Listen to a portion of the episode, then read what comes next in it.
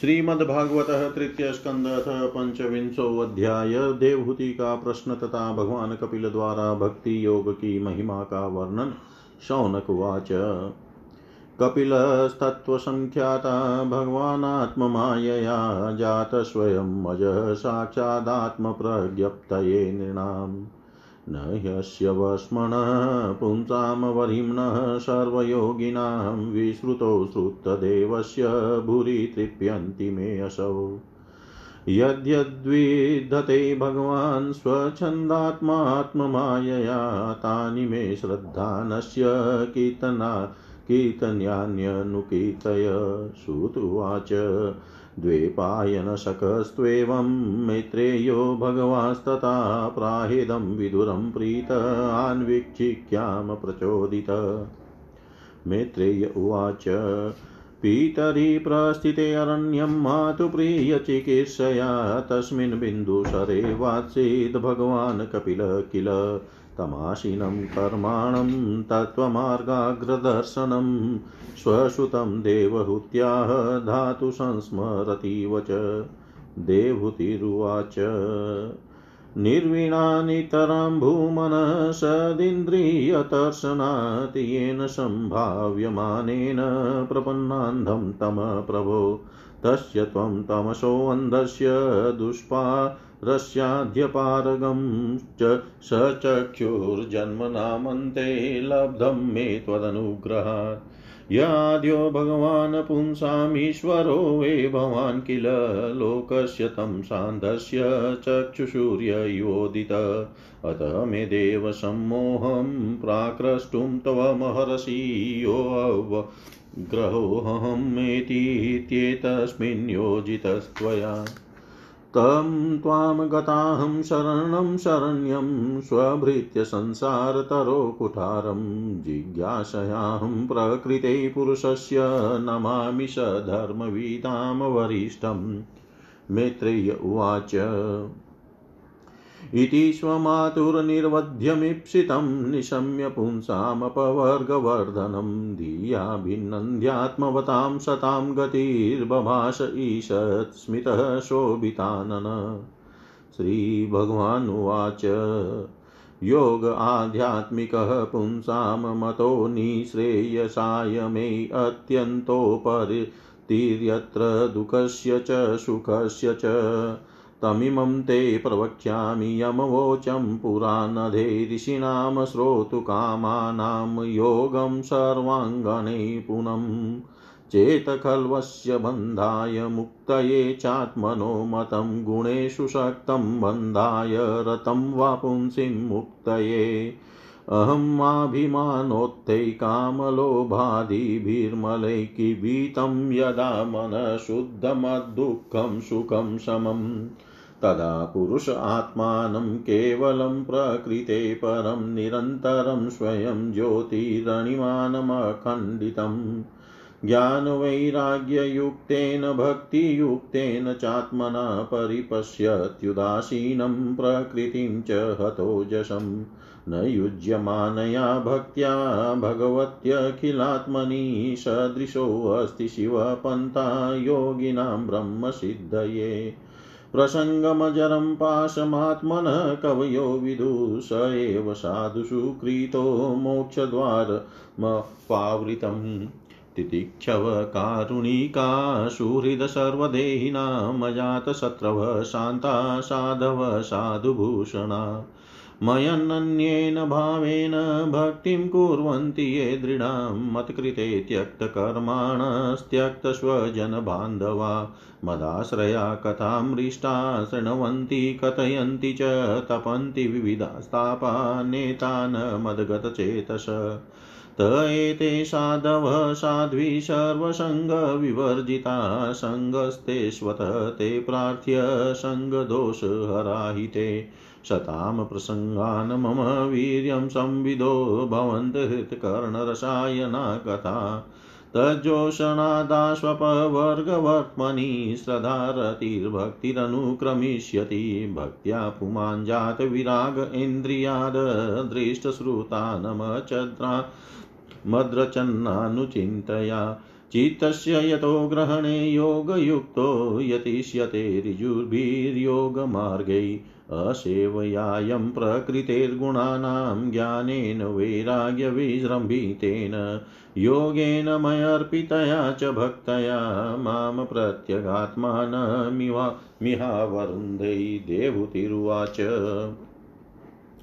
काचित्वयुचिता भक्तिकीदृशी मम गोचरा यया पदं ते निर्वाणमञ्जसा नवास्नवाहम् यो योगो भगवद्वाणो निर्वाणात्मस्त्वयोदितः कीदृश चाङ्गानि यतस्तत्त्वावबोधनम् तदेतन्मे विजानीहि यताहं मन्दधीर्हरे सुखं बुद्धिये यदिर्दुर्बोधं योषा भवदनुग्रहात्।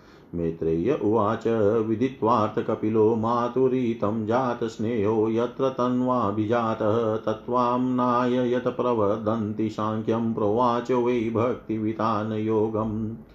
श्रीभगवानुवाच देवानां गुणलिङ्गानामानुस्रव, स्रविक कर्मणां सत्त्व एवेकमनसो वृत्ति स्वाभाविकी तु या अनिमिता भागवती भक्तिसिद्धिर्गरीयसी जरयत्याशुषा। या कोशं नि निगीर्णमनलो यथा। नेकात्मतां मे स्पृहयन्ति केचिनं मत्पादसेवाभिरता मदीया ये अन्योन्यतो भागवतः प्रसज्जय सभाजयन्ते मम पौरुषाणि। पश्यन्ति ते मे रुचिराण्यं वसन्त प्रसन्नवक्त्रारुणलोचनानि, रूपाणि दिव्यानि वरप्रदानि साकं वाचं स्पृहन्यां वदन्ति। ते दर्शनीयावये वेरुदारविलासहासेक्षितः वामसुप्तैः हतात्मनो हृतप्राणाश्च भक्तिरनिच्छतो मे गतिर्मन्विपर्युङ्क्ते। अथो विभूतिं मम मायाविनिस्ताम् ऐश्वर्यमष्टाङ्गमनुप्रवृत्तं श्रियं भागवतीं वा स्पृहन्ति भद्रां परस्य मे ते अश्नुवते तु लोके।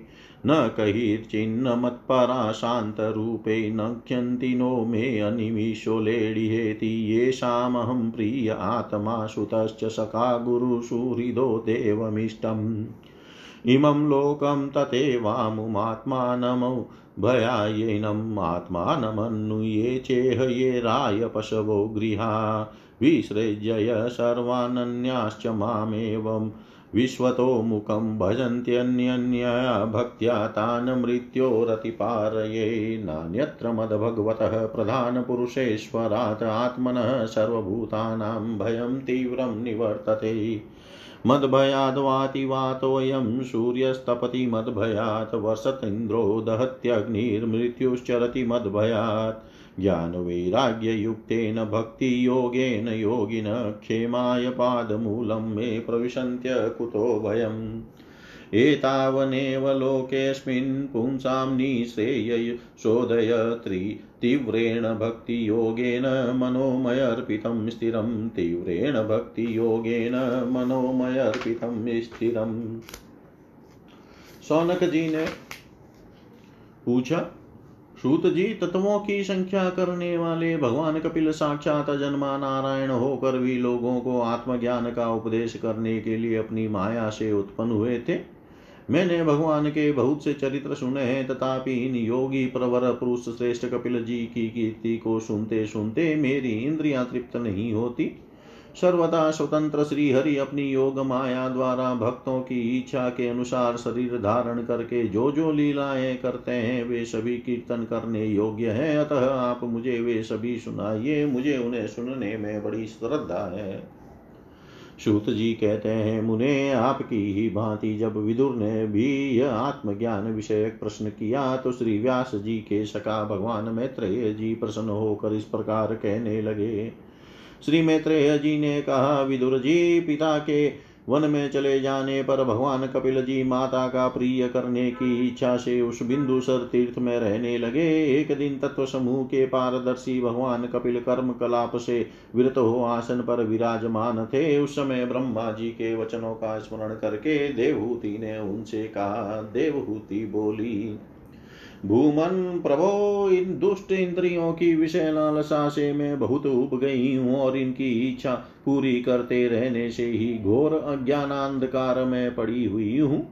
अब आपकी कृपा से मेरी जन्म परंपरा समाप्त हो चुकी है। इसी से इस दुस्तर अज्ञानांधकार से पार लगाने के लिए सुंदर नेत्र रूप आप प्राप्त हुए हैं। आप संपूर्ण जीवों के स्वामी भगवान आदि पुरुष हैं तथा अज्ञानांधकार से अंधे पुरुषों के लिए नेत्र स्वरूप सूर्य की भांति उदय, उदित हुए हैं। देव इन देह गे आदि में जो मैं मरण मेरे पन का दुराग्रह होता है, वह भी आपका ही कराया हुआ है। अतः आप मेरे इस महामोह को दूर कीजिए।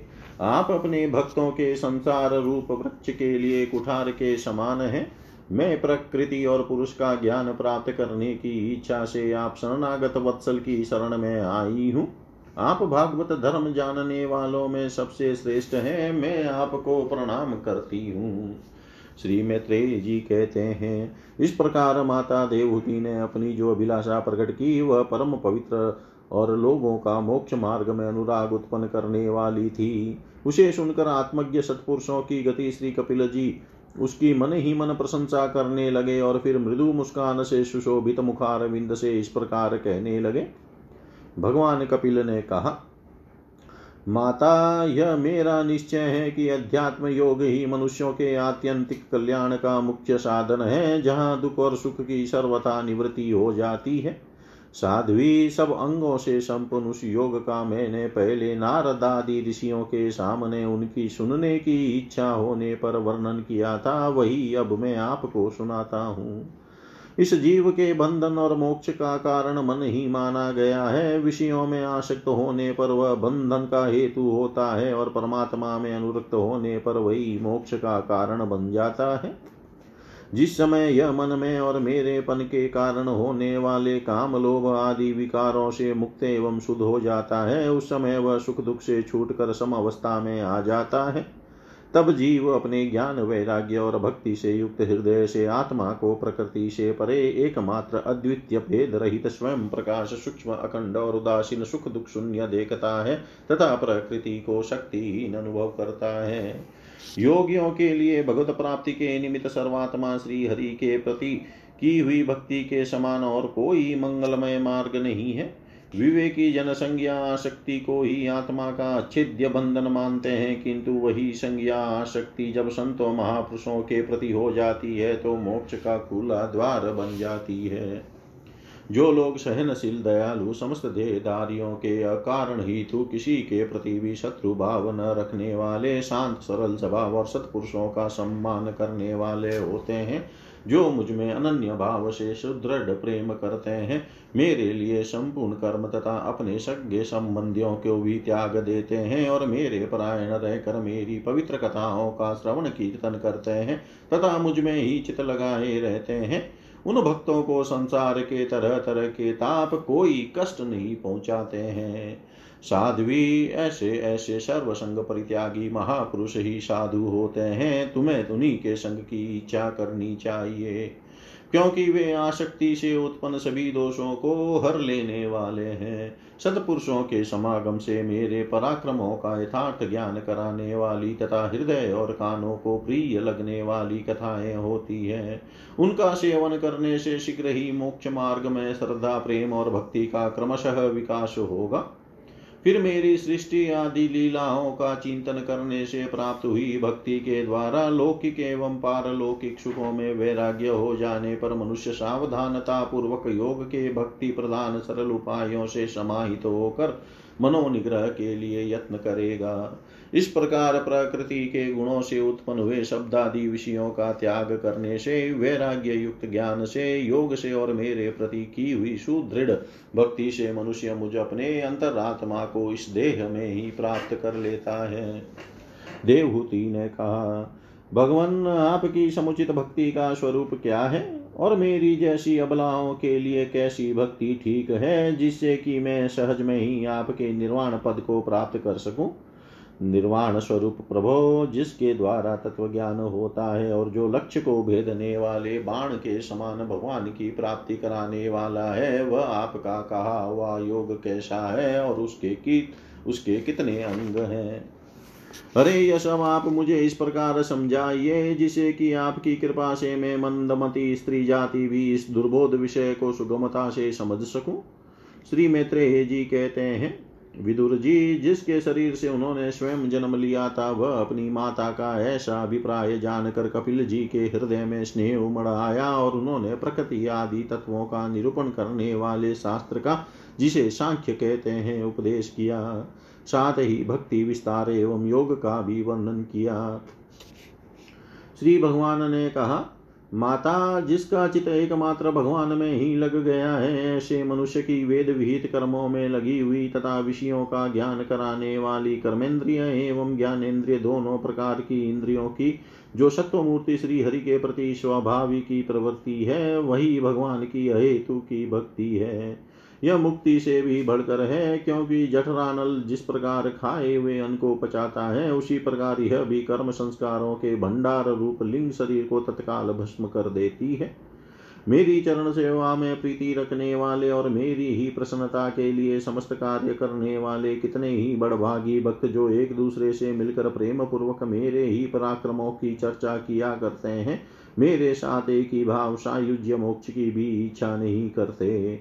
माँ वे साधु जन अरुण नयन एवं मनोहर मुखारविंद से युक्त मेरे परम सुंदर और वरदायक दिव्य रूपों की झांकी करते हैं और उनके साथ सप्रेम संभाषण भी करते हैं, जिसके लिए बड़े बड़े तपस्वी भी लालायित रहते हैं। दर्शनीय अंग प्रत्यंग उदार हास विलास मनोहर चितवन और सौमधुर वाणी से युक्त मेरे उन रूपों की माधुरी में उनका मन और इंद्रियाँ फंस जाती है। ऐसी मेरी भक्ति न चाहने पर भी उन्हें परम पद की प्राप्ति करा देती है। अविद्या की निवृत्ति हो जाने पर यद्यपि वे मुझ मायापति के सत्यादि लोकों की भोग संपत्ति, भक्ति की प्रवृत्ति के पश्चात स्वयं प्राप्त होने वाली अष्ट सिद्धि अथवा वैकुंठ लोक के भगवदीय ऐश्वर्य की भी इच्छा नहीं करते, तथापि मेरे धाम में पहुँचने पर उन्हें ये सब विभूतियाँ स्वयं ही प्राप्त हो जाती है, जिनका एकमात्र मैं ही प्रिय आत्मा, पुत्र, मित्र, गुरु, सुहृद और इष्ट देव हूँ, वे मेरे ही आश्रय में रहने वाले भक्त जन शांति में, वैकुंठ धाम में पहुँच कर किसी प्रकार भी न दिव्य भोगों से रहित नहीं होते और न उन्हें मेरा काल चक्र ही ग्रस्त ग्रस सकता है। माता जी लोग इह लोक परलोक और इन दोनों लोकों में साथ जाने वाले वासना में लिंग देह को तथा शरीर से संबंध रखने वाले जो धन पशु एवं गृह आदि पदार्थ हैं, उन सबको और अन्य अन्य संग्रहों को भी छोड़कर अन्य भक्ति से सब प्रकार मेरा ही भजन करते हैं, उन्हें मैं मृत्यु रूप संसार सागर से पार करा, कर देता हूँ। मैं साक्षात भगवान हूँ, प्रकृति और पुरुष का भी प्रभु हूँ, तथा समस्त प्राणियों का आत्मा हूँ। मेरे सिवा और किसी का आश्रय लेने से मृत्यु रूप महाभय से छुटकारा नहीं मिल सकता। मेरे भय से यह वायु चलती है, मेरे भय से सूर्य तपता है, मेरे भय से इंद्र वर्षा करता है और अग्नि जलाती है, तथा मेरे ही भय से मृत्यु अपने कार्य में प्रवृत्त होता है। योगी जन ज्ञान वैराग्य युक्त भक्ति योग के द्वारा शांति प्राप्त करने के लिए मेरे निर्भय चरण कमलों का आश्रय लेते हैं। संसार में मनुष्य के लिए सबसे बड़ी कल्याण प्राप्ति यही है कि उसका चित तीव्र भक्ति योग के द्वारा मुझमें लगकर स्थिर हो जाए। इति श्रीमद्भागवते महापुराणे परमहंस्यां संहितायां तृतीयस्कन्धे कपिलो कपिलेयोपाख्याने पञ्चविंशोऽध्याय सर्वं त्रीशां सदाशिवार्पणम् अस्तु। ॐ विष्णवे नम, ॐ विष्णवे नम, ॐ विष्णवे नमः। श्रीमद्भागवतः तृतीयस्कन्धतः षड्विंशोऽध्याय महदादि भिन्न भिन्न तत्वों की उत्पत्ति का वर्णन श्री भगवान उवाच अत ते सम्प्रवक्ष्यामि तत्त्वानां लक्षणं पृथक् यद्विदित्वा विमुच्येत पुरुषप्राकृते गुणैः। ज्ञानं निःश्रेयसार्थाय पुरुषात्मदर्शनं यदाहुर्वर्णये तते हृदयग्रन्थिभेदनम्। अनादिरात्मा पुरुषो निर्गुणः प्रकृते पर प्रत्यग्धामा स्वयं ज्योतिर्विश्वं येन समन्वितम् स एष प्रकृतिं सूक्ष्मां देवीं गुणमयीं विभू यद्रच्छय्ये वोपगतामभ्यपद्यतः लीलया। गुणैर्विचित्रः सृजतीं सरूपां प्रकृतिं प्रजा विलोकय मुमुहे सद्य स इह ज्ञानगुह्यया एवं पराभिध्यानेन कर्तृत्वं प्रकृते पुमान् कर्मसु क्रियमाणेषु गुणैरात्मनि मन्यते, तदस्य संसृतिर्बन्धपारतन्त्र्यं च ताकृतं। तत्कृतं भवत्यकर्तुरीशस्य साक्षिणो निवृत्तात्मन। कार्यकारणकर्तृत्वे कारणं प्रकृतिं विदु भोक्तृत्वे सुखदुःखानां पुरुषं प्रकृते परम देवहूतिरुवाच प्रकृते पुरुष्यापि लक्षणं पुरुषोत्तम ब्रूहि कारणयोरस्य सदः च यदात्मकम्। श्रीभगवानुवाच।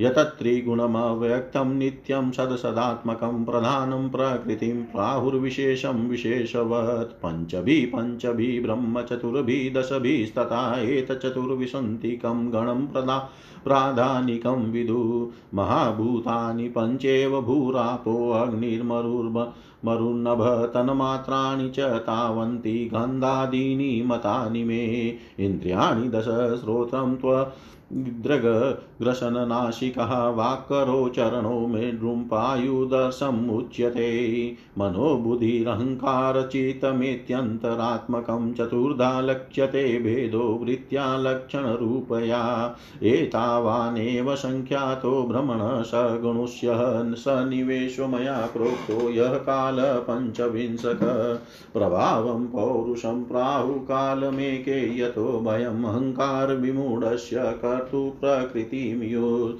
प्रकृतेर्गुणसाम्यस्य निर्विशेष्यमानवी चेष्टा यतः स भगवान् काल इत्युपलक्षित। अन्तपुरुषरूपेण, कालरूपेण यो बहिः समन्वेत्येष सत्त्वानां भगवानात्ममायया। देवात् क्षुभितधर्मिण्यां स्वस्यां योनो परपुमान् आदत वीर्यं शाश्वतम तत्त्वं हिरण्मयम्। विश्वमात्मगतं व्यञ्जनं कुटस्थो जगदङ्कुरः स्वतेजसा पिबति व्रजमात्मः प्रसवापनं तम।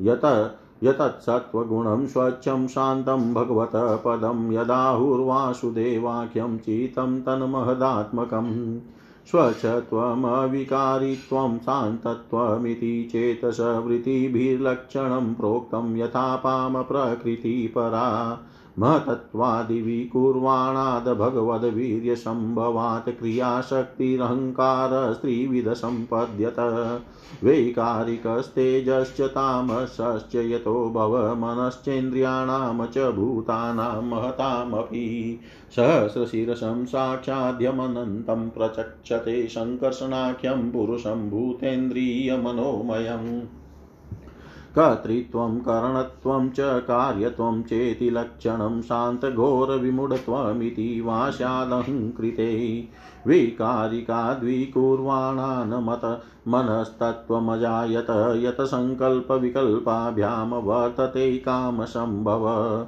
यद्विदुहर्यनिरुद्धाख्यं ऋषिकाणामधीश्वरं शारदेन्दीवरश्यामं सम्राध्यं योगी भीषणे तेजसा तु विकुर्वाणादभूदितत्वमभुत्सति द्रव्यस्फुरणविज्ञानमिन्द्रियाणामनुग्रह संशयोऽथ विपर्यासो निश्चय स्मृतिरेव च स्वाप इत्युच्यते बुद्धेर्लक्षणं प्रीतितपृत तेजसानिन्द्रियाण्येव क्रियाज्ञानविभागश प्राणस्य हि क्रियाशक्तिर्बुद्धेर्विज्ञानशक्तिता। तामसा च विकुर्वाणाद् भगवद्वीर्यचोदितात् शब्दमात्रमभूत्तस्मान्नवः श्रोत्रं तु शब्दगम्। अर्थाश्रयत्वं शब्दस्य द्रष्टुलिङ्गत्वमेव च तन्मात्रत्वं च नभसो लक्षणं कवयो विदु। भूतानां छिद्रदातृत्वं बहिरन्तरमेव च प्राणेन्द्रियात्मधिष्णयत्वं नभसो वृत्तिलक्षणं। नभसशब्दतन्मात्रात् कालगत्या विकुर्वतः स्पर्शो भवततो वायुस्त्वकस्पर्शय च सङ्ग्रह मृदुत्वं, कठिनत्वं च, शैत्यमुष्णत्वमेव च। एततः स्पर्शस्य स्पर्शत्वं तन्मात्रत्वं नभस्वत। चालनं, व्यूहनं प्राप्तिर्नेतृत्वं द्रव्यशब्दयो, सर्वेन्द्रियाणामात्मत्वं वायो कर्माभिलक्षणम् वायोश्च स्पर्शतन्मात्रादरूपं देवेरीतादभूतसमुत्थितं ततस्तेजश्चक्षुरूपोपलभन्नम। द्रव्याकृतित्वं गुणता व्यक्तिसंस्था त्वमेव य। त्वमेव च तेजस्त्वं तेजस साध्वीरूपमात्रस्य वृत्तय। द्योतनं, पचनं, पानमदनं, हिममर्दनं तेजसो वृतयस्त्वेता शोषणं क्षुत्रीडेव च। रूपमात्रादि विकुर्वाणा तेजसो देवचोदितात रसमात्रमभूतस्मादम्भो जिव्या रसग्रह। कषाय मधुरस्तिक्तः कटवं लह इति नेकदा भौतिकानां विकारेण रस एको विभिद्यते। क्लेदं पिण्डनं तृप्तिः प्राणनाप्यायनोदनं यनोन्दनं तापा पनोदो भूयस्त्वमम्बशो वृतयस्त्विमा रसमात्रादविकुर्वाणादम्बशो देवचोदितात् गन्धमात्रमभूतस्मात् पृथ्वीघ्राणस्तु गन्धग। करं बपूति सौरभ्यशान्तो ग्रामलादिभिः पृथक् द्रव्यावयवेशम्यादगन्ध एको विभिद्यते। भावनं भ्रमणस्थानं धारणं सद्विशेषणं सर्वशतगुणोद्भेद पृथिवीवृत्तिलक्षणम् नभो गुणविशेषोऽर्थो यस्य तच्छ्रोत्रमुच्यते वायोर्गुणविशेषोऽर्थो यस्य तत्स्पर्शनं विदु। तेजो गुणविशेषोऽर्थो यस्य तच्चक्षुरुच्यते, असम्भो गुणविशेषोऽर्थो यस्य तदरसनं विदु। भूमे गुणविशेषोऽर्थो यस्य च घ्राण उच्यते, परस्य दृश्यते धर्मो ह्य परस्मिन् समन्वयात् अतो विशेषो भावानां भूमावेवोपलक्ष्यते। एतान्यसंहत्य यदा महदादीनि सप्त वै कालकर्मगुणोपेतो जगदादिरूपाविश, ततस्तेनानुविद्धेभ्यो युक्तेभ्योऽन्नं चेतनम् उतितं पुरुषो यस्मादुत्तिष्ठदशो विराट्। एतदण्डं विशेषाख्यं क्रमवृद्धे दशोत्तरे तोयादिभिः परिवृतं प्रधानेनावृतेर्बहिः यत्र लोकवितानोऽयं रूपं भगवतो हरे। हिरण्मया दण्डकोशादुताय सलिलेशयात् तमाविश्य महादेवो बहुधा निर्भिभेदकम् निरभिधत् निरभिधत्तास्य प्रथमं मुखं वाणी ततो भवतवाण्यावग्निरथो नाशे प्राणोतो घ्राण एतयो। घ्राणाद्वायुरभिध्येतामक्षिणी चक्षुरेतयो तत् तस्मात् सूर्यो व्यभिधेतां कर्णो स्रोतं ततो दिश। निर्विभेदवीराजस्त्वग्रोमश्मस्वादयस्ततः ततः औषध यश्चासनशीशनं निर्भिद्विधेतत रेतस्तस्मादाप आसनीरभिद्यत वै गुदं गुदादपानोपाना च मृत्युर्लोकभयङ्कर। हस्तौ च निरभिध्येतां बलं ताभ्यां ततः स्वराटपादौ च निरभिध्येतां गतिस्ताभ्यां ततो हरि।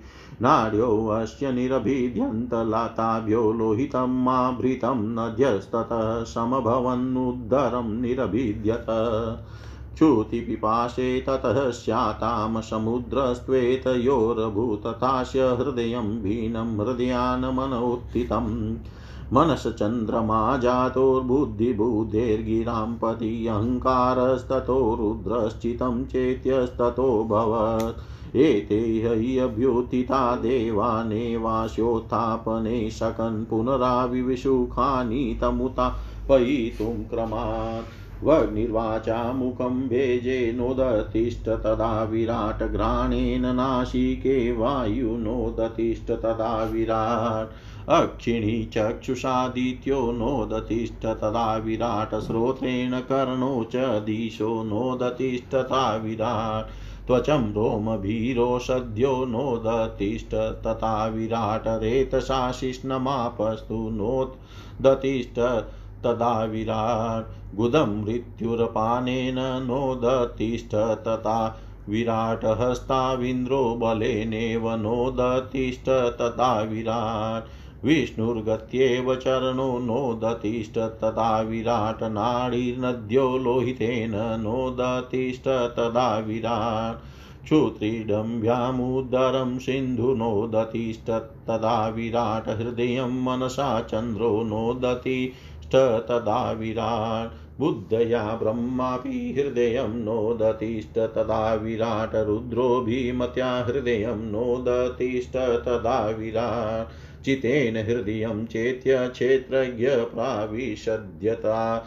विराट तदेव पुरुष पुरुषसलिलादुदतिष्ठत यथा प्रसुप्तं पुरुषं प्राणेन्द्रियमनोधिय प्रभवन्ति विनायेन नोतापयितुमोजसा। तमस्मिन् प्रत्यगात्मानं धिया योगप्रवृत्तया, भक्त्या विरक्तया ज्ञानेन विविच्यात्मनि चिन्तयेत्। भक्त्या विरक्तया ज्ञानेन विविच्यात्मनि चिन्तयेत्। श्री भगवान ने कहा माता जी अब मैं तुम्हें प्रकृति आदि सब तत्वों के अलग अलग लक्षण बतलाता हूँ। इन्हें जानकर मनुष्य प्रकृति के गुणों से मुक्त हो जाता है। आत्मदर्शन रूप ज्ञान ही पुरुष के मोक्ष का कारण है और वही उसकी अहंकार रूप हृदय ग्रंथि का छेदन करने वाला है, ऐसा पंडित जन कहते हैं। उस ज्ञान का मैं तुम्हारे आगे वर्णन करता हूँ। यह सारा जगत जिससे व्याप्त होकर प्रकाशित तो होता है, वह आत्मा ही पुरुष है। वह अनादि निर्गुण प्रकृति से परे अंतकरण में स्फुरित होने वाला और स्वयं प्रकाश है। उस सर्वव्यापक पुरुष ने अपने पास लीला विलास पूर्वक आई हुई अव्यक्त और त्रिगुणात्मिका वैष्णवी माया को स्वेच्छा से स्वीकार कर लिया। लीला परायण प्रकृति अपने सत्वादि गुणों द्वारा उन्हीं के अनुरूप प्रजा की सृष्टि करने लगी यह देख पुरुष ज्ञान को आच्छादित करने वाली उसकी आवरण शक्ति से मोहित हो गया। अपने स्वरूप को भूल गया। इस प्रकार अपने से भिन्न प्रकृति को ही अपना स्वरूप समझ लेते, लेने से पुरुष प्रकृति के गुणों द्वारा किए जाने वाले कर्मों में अपने को ही कर्ता मानने लगता है। इस कर्तृत्वाभिमान से ही अकर्ता, स्वाधीन, साक्षी और आनंद स्वरूप पुरुष को जन्म, मृत्यु, रूप, बंधन एवं परतंत्रता परतंत्रता की प्राप्ति होती है। कार्य रूप शरीर कारण रूप इंद्रिय तथा कर्ता रूप इंद्रियाधिष्ठात्री देवताओं में पुरुष जो अपनेपन का आरोप कर लेता है, उसमें पंडित जन प्रकृति को ही कारण मानते हैं और वास्तव में प्रकृति से परे होकर भी जो प्रकृति स्थित, प्रकृति स्थ हो रहा है, उस पुरुष को सुख दुखों के भोगने में कारण मानते हैं। देवहूति ने कहा, पुरुषोत्तम, इस विश्व के सूक्ष्म स्थूल सूक्ष्म कार्य जिनके स्वरूप है तथा जो इसके कारण है, उन प्रकृति और पुरुष का लक्षण भी आप मुझसे कहिए।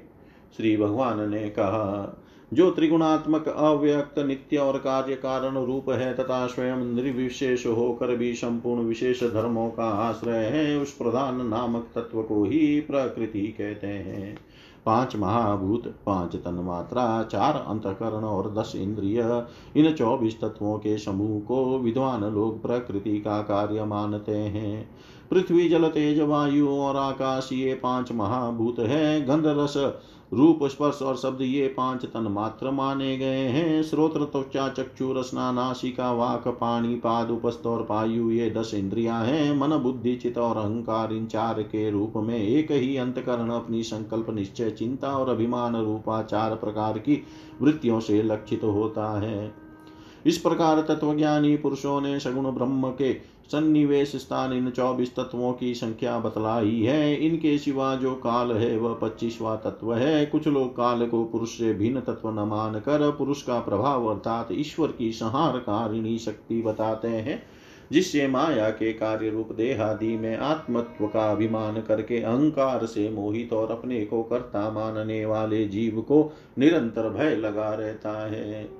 मनुपुत्री, जिनकी प्रेरणा से गुणों की साम्य अवस्था रूप निर्विशेष प्रकृति में गति उत्पन्न होती है, वास्तव में वे पुरुष रूप भगवान ही काल कहे जाते हैं। इस प्रकार जो अपनी माया के द्वारा सब प्राणियों के भीतर जीव रूप से और बाहर काल रूप से व्याप्त है, वे भगवान ही पच्चीसवे तत्व हैं। जब परम पुरुष परमात्मा ने जीवों के अदृष्ट वश क्षोभ को प्राप्त हुई संपूर्ण जीवों की उत्पत्ति स्थान रूपा अपनी माया में चीच शक, शक्ति रूप वीर स्थापित किया तो उससे तेजोमय महतत्व उत्पन्न हुआ। लय विक्षेप आदि रहित तथा जगत के अंकुर रूप इस महतत्व ने अपने में स्थित विश्व को प्रकट करने के लिए अपने स्वरूप को आच्छादित करने वाले प्रलय कालीन अंधकार को अपने ही तेज से पी लिया। जो सत्व गुण में स्वच्छ, शांत और भगवान की उपलब्धि का स्थान रूप चित है, वही महत्व महतत्व है और उसी को वासुदेव कहते हैं। जिस प्रकार पृथ्वी आदि अन्य पदार्थों के संसर्ग में, संसर्ग से पूर्व जल अपनी स्वाभाविक फेन तरंगादि रहित अवस्था में अत्यंत स्वच्छ, विकार शून्य एवं शांत होता है, उसी प्रकार अपनी स्वाभाविक अवस्था की दृष्टि से स्वच्छत्व, अविकारित्व और शांतत्व शांतव ही वृत्तियों सहित चित्त का लक्षण कहा गया है। तदनंतर भगवान की वीर्य रूप चित शक्ति से उत्पन्न हुए महतत्व के विकृत होने पर उससे क्रिया शक्ति प्रदान अहंकार उत्पन्न हुआ। वह वैकारिक तेजस और तामस भेद से तीन प्रकार का है। उसी से क्रमशः मन इंद्रियों और पंच महाभूतों की उत्पत्ति हुई। इस भूत इंद्रियों और मन रूप अहंकार को ही पंडित जन साक्षात संकर्षण नामक सहस्र सिर वाले अनंत देव कहते हैं। इस अहंकार का देवता रूप से कर्तृत्व, इंद्रिय रूप से कारणत्व और पंचभूत रूप से कार्यत्व लक्षण है तथा सत्वादि गुणों के संबंध से शांतत्व, घोरत्व और मूढ़त्व भी इसके इसी के लक्षण है। उपयुक्त तीन प्रकार के अहंकारों में से वे कारिक अहंकार के विकृत होने पर उससे मन हुआ जिसके संकल्प विकल्पों से कामनाओं की उत्पत्ति है कामनाओं की उत्पत्ति होती है। यह मनस्तत्व ही इंद्रियों के अधिष्ठाता अनिरुद्ध के नाम से प्रसिद्ध है। योगी जन शरतकालीन नील कमल के समान श्याम वर्ण वाले इन अनिरुद्ध जी की सन्ने सन्ने मन को वशीभूत करके आराधना करते हैं। साध्वी फिर तेज संकार में विकार होने पर उससे बुद्धि तत्व उत्पन्न हुआ। वस्तु का स्पूर्ण रूप विज्ञान और इंद्रियों के व्यापार में स्वाय सहायक होना, पदार्थों का विशेष ज्ञान करना, ये बुद्धि के कार्य हैं। वृत्तियों के भेद से संशय विपर्य, विपरीत ज्ञान, निश्चय, स्मृति और निद्रा भी बुद्धि के ही लक्षण है। यह बुद्धि तत्व ही प्रद्युम्न है।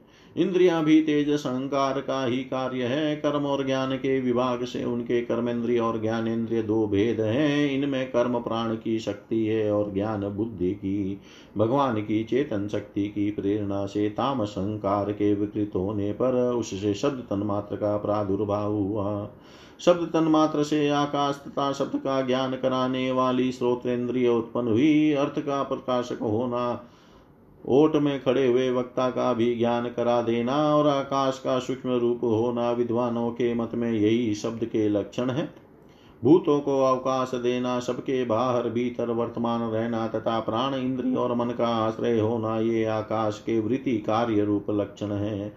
फिर शब्द तन्मात्र के कार्य आकाश में काल गति से विकार होने पर स्पर्श तन्मात्र हुआ और उससे वायु तथा स्पर्श का ग्रहण कराने वाली त्वगिंद्रिय त्वचा उत्पन्न हुई। कोमलता, कठोरता, शीतलता और उष्णता तथा वायु का सूक्ष्म रूप होना, ये स्पर्श के लक्षण है।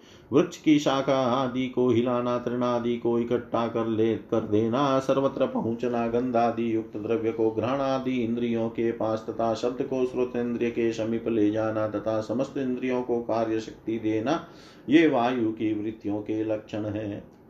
तदनंतर देव की प्रेरणा से स्पर्श तन्मात्रा मात्र विशिष्ट वायु के विकृत होने पर उससे रूप तन्मात्र हुआ तथा उसके तेज और रूप को उपलब्ध कराने वाले नेत्रेंद्रिय का प्रादुर्भाव हुआ। साध्वी वस्तु के आकार का बोध कराना, गौण होना, द्रव्य के अंग रूप से प्रतीत होना, द्रव्य का जैसा आकार, प्रकार और परिमाण आदि हो, उसी रूप में उपलक्षित होना तथा तेज का स्वरूप भूत होना, ये सब रूप तन्मात्र की वृत्तियाँ हैं। चमकना चमकना पकाना, शीत को दूर करना, सुखाना, भूख, प्यास पैदा करना और उनकी निवृत्ति के लिए भोजन एवं जलपान कराना, ये तेज की वृत्तियाँ हैं। फिर देव की प्रेरणा से रूप तन मात्रा में तेज के विकृत होने पर उससे रस तन मात्र हुआ और उससे जल तथा रस को ग्रहण कराने वाली रसनेन्द्रिय जीव्या उत्पन्न हुई। रस अपने शुद्ध स्वरूप में एक ही है, किंतु अन्य भौतिक पदार्थों के संयोग से वह कसेला, मीठा, तीखा, कड़वा, खट्टा और नमकीन आदि कई प्रकार का हो जाता है। गीला करना मिट्टी आदि को पिंडाकार बना देना, तृप्त करना, जीवित रखना, प्यास बुझाना, पदार्थों को मृदु कर देना, ताप की निवृत्ति करना और कूप आदि में से निकाल लिए जाने पर भी वहाँ बार बार पुनः प्रकट हो जाना, ये जल की वृत्तियाँ हैं।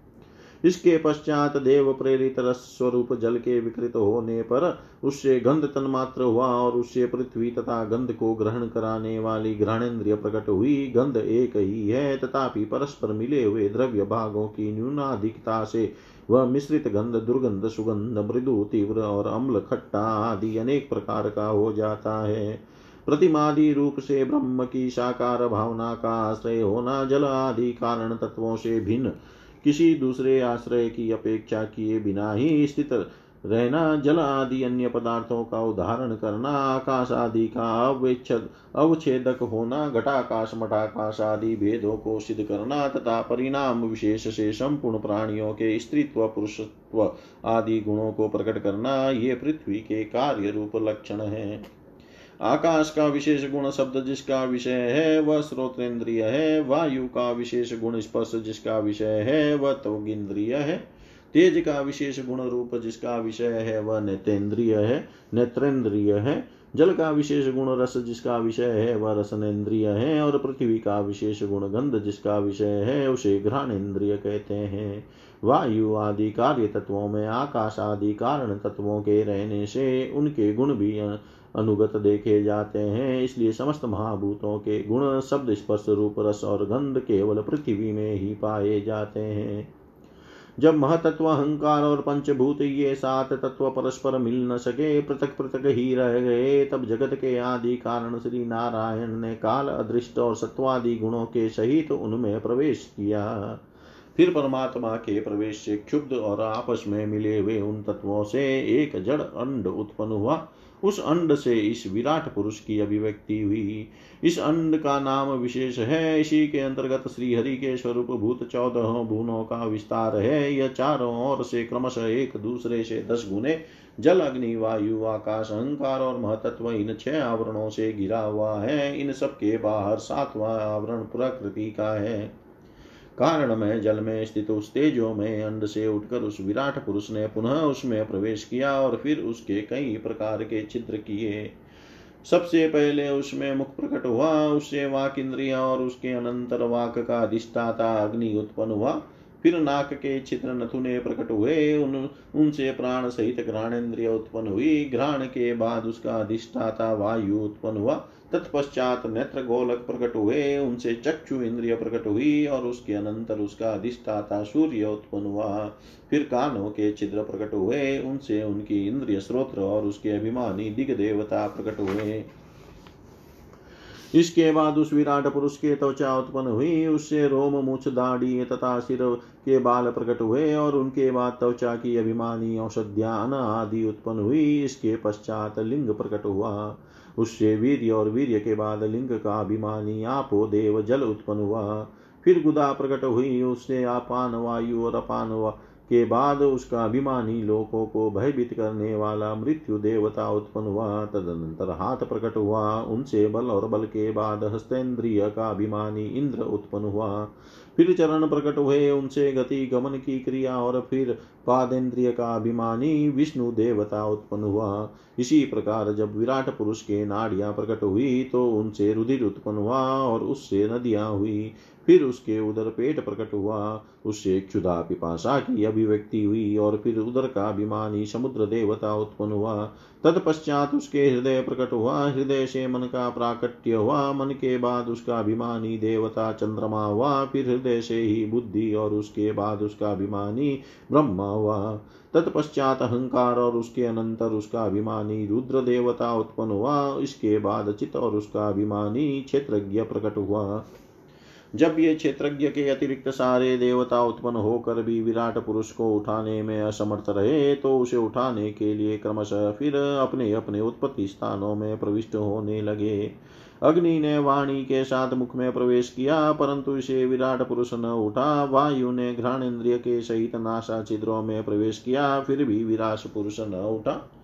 सूर्य ने चक्षु के सहित नेत्रों में प्रवेश किया, तब भी विराट पुरुष न उठा, दिशाओं ने इंद्रिय के सहित कानों में प्रवेश किया तो भी विराट पुरुष न उठा। औषधियों ने रोमों के सहित त्वचा में प्रवेश किया, फिर भी विराट पुरुष न उठा। जल ने वीर्य के साथ लिंग में प्रवेश किया, तब भी विराट पुरुष न उठा। मृत्यु ने अपान के साथ गुदा में प्रवेश किया, फिर भी विराट पुरुष न उठा। इंद्र ने बल के साथ हाथों में प्रवेश किया, परंतु इससे भी विराट पुरुष न उठा। विष्णु ने गति के सहित चरणों में प्रवेश किया तो भी विराट पुरुष न उठा। नदियों ने रुधिर के सहित नाड़ियों में प्रवेश किया, तब भी विराट पुरुष न उठा। समुद्र ने क्षुदा पिपाशा के सहित उदर में प्रवेश किया, फिर भी विराट पुरुष न उठा। चंद्रमा ने मन के सहित हृदय में प्रवेश किया तो भी विराट पुरुष न उठा। ब्रह्मा ने बुद्धि के सहित हृदय में प्रवेश किया, तब भी विराट पुरुष न उठा। रुद्र ने अहंकार के सहित उसी हृदय में प्रवेश किया तो भी विराट पुरुष न उठा। किंतु जब चित्त के अधिष्ठाता क्षेत्रज्ञ ने चित्त के सहित हृदय में प्रवेश किया तो विराट पुरुष उसी समय जल से उठकर खड़ा हो गया, जिस प्रकार लोक में प्राण, इंद्रिय, मन और बुद्धि आदि चित्त के अधिष्ठाता क्षेत्र की क्षेत्रज्ञ की सहायता के बिना सोए हुए प्राणी को अपने बल से नहीं उठा सकते। उसी प्रकार विराट पुरुष को भी वे क्षेत्रज्ञ परमात्मा के बिना नहीं उठा सके। अतः भक्ति, वैराग्य और चित्त की एकाग्रता से प्रकट हुए ज्ञान के द्वारा उस अंतरात्म स्वरूप क्षेत्रज्ञ की शरीर में स्थिति, स्थित जानकर उसका चिंतन करना चाहिए। इति श्रीमद्भागवते महापुराणे पारमंस्यां संहितायां तृतीयस्कन्धे कापिलेये तत्त्वसम्माम्नाये षड्विंशोऽध्याय सर्वं श्रीशां सदाशिवार्पणम् अस्तु। ॐ विष्णवे नम विष्णवे नम विष्णवे नमः।